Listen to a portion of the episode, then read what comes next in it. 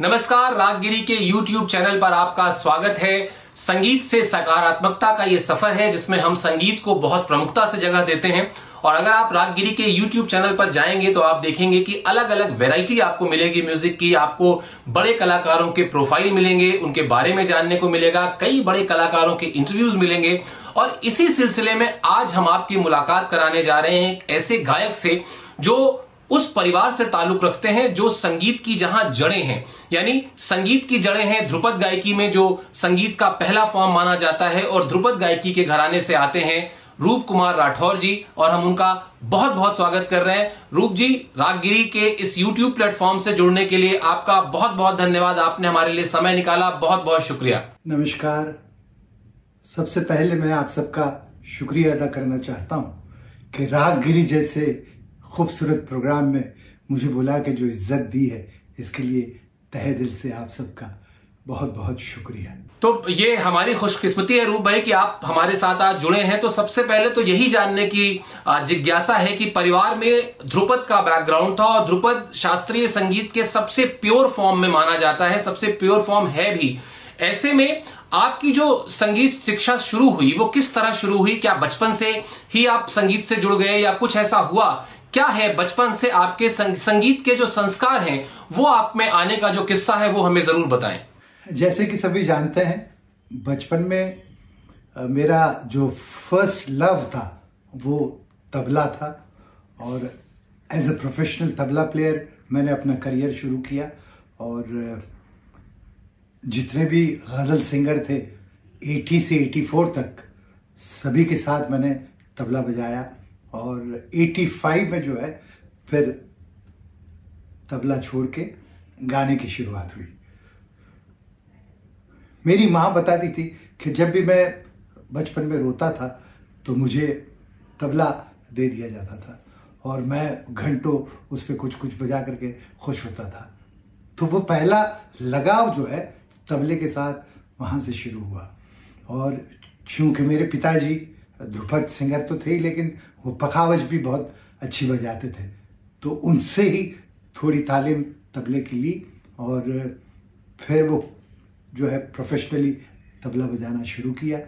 जब मैं अठारह साल का था, तब मैंने तबला बजाना शुरू किया और 20 साल की उम्र में मैंने रॉयल आल्बर्ट हॉल और जितने भी बड़े फैमिली और जितने भी बड़े बड़े ऑडिटोरियम हैं, वहाँ सब गज़ल सिंगरों के साथ में तबला बजाया। मिसाल के तौर पे कुछ गाने जो मेरे बहुत पॉपुलर हैं, उनमें से हैं, घुंघरू टूट गए, पंकज जी का। और ऐसी लागी लगन मीरा हो गई मगन, या रंग दे चुनरिया, ये सारा मेरा ही बजाया हुआ है। तो शुरुआत जो है एज ए तबला प्लेयर हुई।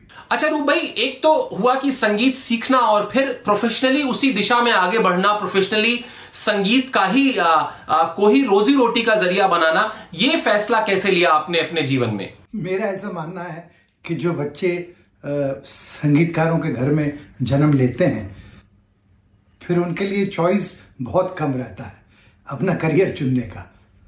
हमने ये देखा है कि डॉक्टर का बेटा डॉक्टर क्रिकेटर का बेटा क्रिकेटर तो म्यूजिशियन का बेटा म्यूजिशियन होना बहुत ज़ाहिर सी बात है। और क्या जब आपने ये तय किया कि आप प्लेबैक सिंगिंग में जाएँगे गज़ल गायकी में जाएँगे तो क्या कहीं घर में किसी तरह का दबाव था कि नहीं आप एक ऐसे परिवार से हैं जो ध्रुपद के लिए जाना जाता है तो आप यहीं रहें इसी पे स्टिक करें? या इतनी लिबर्टी थी इतनी आज़ादी थी परिवार की तरफ़ से कि आप निश्चित तौर पर आप चुन पाए उसको लेकिन कैसे वो फैसला जो था वो हुआ होगा? कैसे हुआ था वो फैसला? नहीं बिल्कुल भी ओपोजिशन नहीं हुआ। बल्कि हम लोग पाँच भाई हैं और मेरे जो दो भाई हैं, वो पहले से इंडस्ट्री में हमारे जो सबसे बड़े भाई हैं, श्रवण, नदीम श्रवण की जो जोड़ी है तो श्रवण भाई ने अपना career as a music director set किया और मेरे से जो छोटा है, विनोद राठौर, उसने भी प्लेबैक सिंगिंग जो है मेरे से पहले शुरू की थी। तो फादर की तरफ़ से कभी कोई ऑब्जेक्शन नहीं था कि जो भी काम करो, सुर में करो अच्छा करो। अच्छा रूप भाई आप का जो पहला फिल्मी गाना था वो कैसे मिला था? वो किस तरह से आपके पास आया और कैसे फिर आप प्लेबैक सिंगिंग में की दुनिया में आपने कदम रखा? सबसे पहले मुझे गाना ऑफ़र किया था पंडित रुद्रनाथ मंगेशकर जी ने। उनके होम प्रोडक्शन में एक फ़िल्म बन रही थी लेकिन उसमें गाना था सुरमई शाम इस तरह से आए। तो उन्होंने सोनाली से पूछा क्या रूप गाएगा? तो मैंने मना कर दिया। मैंने कहा, नहीं, मुझे फ़िल्मों में गाने का कोई शौक नहीं है। और, सच में, क्योंकि मैं बचपन से स्टेज पर रहा और स्टेज का मुझे एक नशा था तो मुझे ऐसा लगता था कि फ़िल्मों में जो है, बंद, बहुत बंदिश होती है। तो मैंने मना कर दिया। और उसके बाद फिर करियर चलता रहा और, शशिलाल नायर जी एक फ़िल्म बना रहे थे, अंगार, जिसमें जैकी श्रॉफ और डिम्पल कपाड़िया हीरो हीरोइन थे। उसमें गाना लता दीदी के साथ गाने का था। तो लक्ष्मीकांत प्यारेलाल जी का म्यूज़िक आनंद बख्शी जी के लिरिक्स और मुझे ये ऑफ़र हुआ। तो मैं बड़ा खुश हुआ, मैंने कहा। और वो गज़ल नुमा गीत था। तो मैंने कहा कि चलो कोशिश करके देखते हैं। और इस तरह से जो है, वो गाना पहला अंगार फ़िल्म का गाना रिकॉर्ड हुआ। कितनी जल्दी ये मुलाकात गुजर जाती है। प्याज बुझती नहीं। और बरसात गुजर जाती है। लेकिन अनफॉर्चुनेटली वो गाना पिक्चराइज नहीं हो पाया और फ़िल्म रिलीज़ हो गई। वो सीडी पे है वो गाना। और उससे मुझे कोई बेनिफिट नहीं हुआ। लेकिन उसके बाद लक्ष्मीकांत प्यारेलाल जी के कैंप में मेरी एंट्री हो गई। और फिर एक फ़िल्म आई गुमराह, संजय दत्त और श्रीदेवी। उसमें मेरे दो गाने थे। एक था दुनिया किस्मत और खुदा दुश्मन हो जाए तो क्या? और दूसरा था, मैं तेरा आशिक हूँ, तुझसे इश्क करना चाहता हूँ। वो संजय दत्त पे था। वो गाना बहुत पॉपुलर हुआ और फिर वहाँ से जो है, वो एक सिलसिला शुरू हुआ।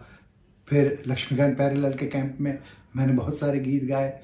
फिर अनु मलिक जी आए और फिर जो है, मैं आज आप लोगों की दुआओं से यहाँ तक पहुँचा अच्छा रूप भाई, आप जब बड़े हो रहे थे और आपके संगीत परिवार में था, संस्कार में था किन गायकों को, किन बड़े कलाकारों को सुनकर आप बड़े हुए, जिनको आप सुनते थे उस वक्त और वो चाहे शास्त्रीय संगीत के हों या फ़िल्म फिल्मी गायन के हों या किसी विधा के हों, लेकिन जिनको सुनकर आप बड़े हुए?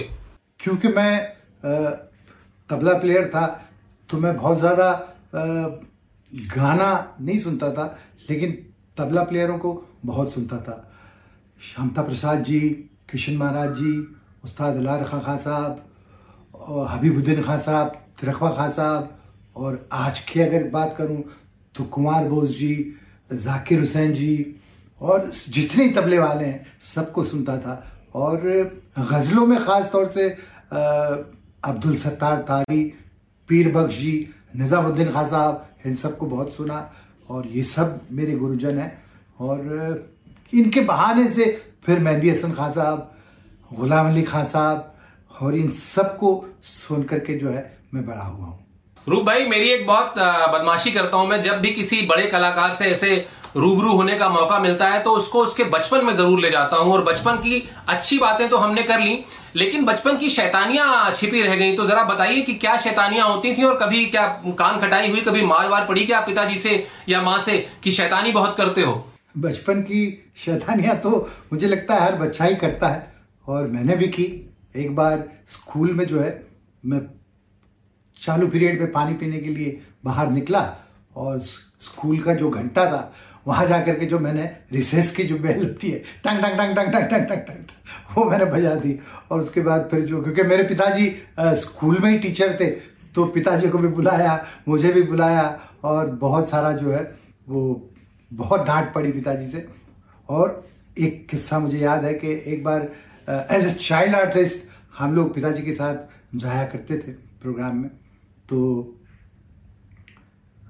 छुट्टी थी उस दिन और रात में प्रोग्राम था। तो माँ ने कहा कि चलो बेटा, थोड़ा रियाज व्याज कर लो, शाम को प्रोग्राम है। हम एज ए तबला प्लेयर जाते थे। मैंने कहा, अभी एक घंटे में आता हूँ।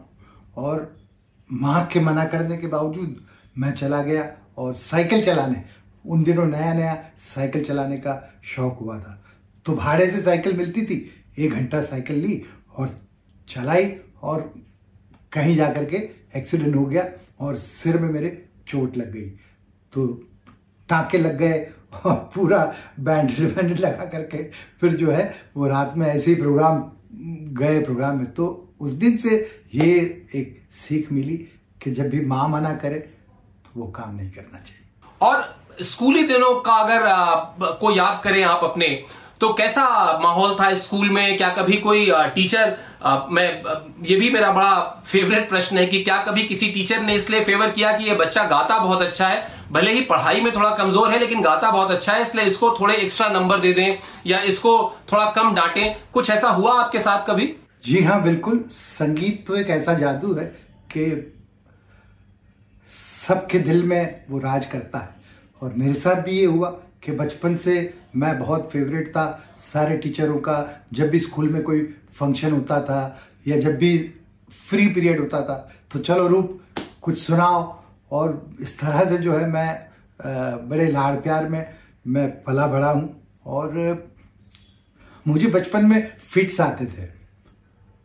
तो अगर कोई मुझे डांट दे तो मैं बेहोश हो जाता था। फिट आ जाती थी मुझे। तो इस वजह से जो है मैं हमेशा वो डांट से बचा रहा। और ये मुझे पंद्रह साल तक ये प्रॉब्लम रही लेकिन उसके बाद जो है फिर मैं ठीक हो गया अपने आप रूप भाई उस गाने पर आते हैं जिस गाने ने ये कह सकते हैं कि पूरी इंडस्ट्री को आ, में जो आपका नाम था उस पर पॉपुलर का स्टैंप लगा दिया और निश्चित तौर पर वो गाना था संदेशे आते हैं।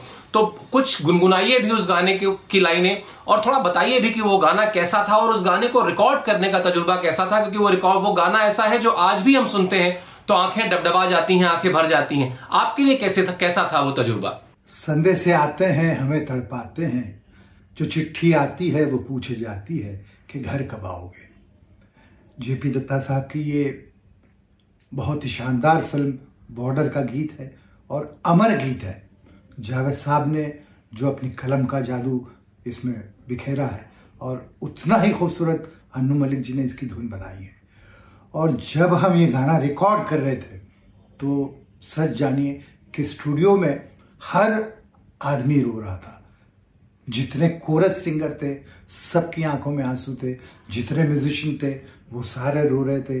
जितने टेक्नीशियन थे, जितने सिंगर थे, सभी लोग जो है, वो रो रहे थे। क्योंकि कहीं ना कहीं किसी की कोई ना कोई बात उस गाने में ज़रूर है। उस गाने में देखिए माँ का आंचल है, गाँव का पीपल है, किसी की आँखों का काजल है, बरसता बादल है। तो हर चीज़ जो है, वो जीवन से जुड़ी हुई है। और मैं आपको एक किस्सा इसका बताता हूँ कि जब मैं ये गाना रिकॉर्ड करके मेरे अमेरिका प्रोग्राम के लिए गया तो उस वक्त फ़िल्म रिलीज़ नहीं हुई थी। सिर्फ़ ये गाना रिकॉर्ड हुआ था। और किसी के यहाँ मेरी दावत थी मेरे किसी दोस्त के यहाँ। तो उसने नई गाड़ी ली थी। तो उसने कहा चलो मैं आपको मेरी नई गाड़ी में घुमाता हूँ। और हम गाड़ी में बैठे और जाने लगे उतरे में। उसके घर में जो आ, खाना बनाने वाली एक एक बाई थी वो आई और उसने कहा कि आप जा रहे हैं तो मुझे स्टेशन तक छोड़ सकते हैं? हमने कहा बैठ जाइए पीछे। तो वो पीछे बैठ गई और गाड़ी चली और मैंने वो सीढ़ी लगाई, गाना लगाया और फ़र्स्ट टाइम वो गाना किसी और को सुना रहा हूँ मैं। और पहला अंतर खत्म हुआ और अचानक से किसी के जार जार रोने की आवाज़ सुनाई दी। तो हम डर गए, हमने गाड़ी साइड में रोकी और देखा तो वो जो जो लेडी थी, वो इतनी ज़ोर ज़ोर से रो रही है कि आउट ऑफ़ कंट्रोल तो उसको पानी पिलाया, उसको पूछा, बहन, क्या हुआ? सब खैरियत तो है। बोले, नहीं, ये गाना सुना कि घर कब आओगे? तो मुझे अपने वतन की याद आ गई, मुझे अपनी फैमिली की याद आ गई, मुझे अपने बच्चों की याद आ गई, मैं यहाँ पैसा कमाने आई हूँ। तो उस दिन ये रियलाइज़ हुआ कि ये गाना सिर्फ़ हमारे इंडियन आर्मी तक सीमित नहीं है, ये हर आदमी की कहानी है। जितने एनआरआई हैं, सब रोते हैं इस गाने पे। और वो तो छोड़िए, मेरे यहाँ जितने दूध वाले और फ्रूट वाले और सब्ज़ी वाले, ये भी सब आकर के कहते हैं, साहब, चिट्ठी तो हमें भी आती है। कभी माँ बाप पूछते हैं, कभी बीवी पूछती है, कभी बहन भाई पूछते हैं, कभी बच्चे पूछते हैं कि घर कब आओगे? घर कब आओगे? आपने समय निकाला हमारे लिए, रागगिरी के लिए आपका बहुत बहुत शुक्रिया और हमारी तरफ़ से बहुत बहुत शुभकामनाएँ। आप यूँ ही संगीत साधना आपकी चलती रहे और आप यूँ ही संगीत की जो महक है, उसको बिखेरते रहे। बहुत बहुत धन्यवाद। जी, शुक्रिया तो मुझे अदा करना चाहिए आपका कि इतने खूबसूरत प्रोग्राम में मुझे बुला के जो सम्मान दिया है, जो मान दिया है, मैं एक शेर सबकी नज़र करना चाहता हूँ। खुशबू को फैलने का बहुत शौक है, मगर खुशबू को फैलने का बहुत शौक है मगर मुमकिन नहीं हवाओं से रिश्ता किए बगैर। तो ये दुआएँ ये आशीर्वाद सदा मेरे साथ रहे। बस यही प्रार्थना है आपसे। क्या बात है। इसी इसी आ, महक के साथ मैं आपको एक बार फिर रूप भाई बहुत बहुत शुक्रिया कि आपने रातगिरी के लिए समय निकाला आप हमारे श्रोताओं से जुड़े। और इस आ, मुश्किल वक्त में जब ये कोरोना पूरी दुनिया में छाया हुआ है तब आपसे गुजारिश है कि आप अपना बहुत ध्यान रखें। हम सब अपना ध्यान रखें ताकि एक बार फिर हम रूबरू हो सकें आमने सामने और एक बार फिर हम आमने सामने बैठकर बात कर पाए।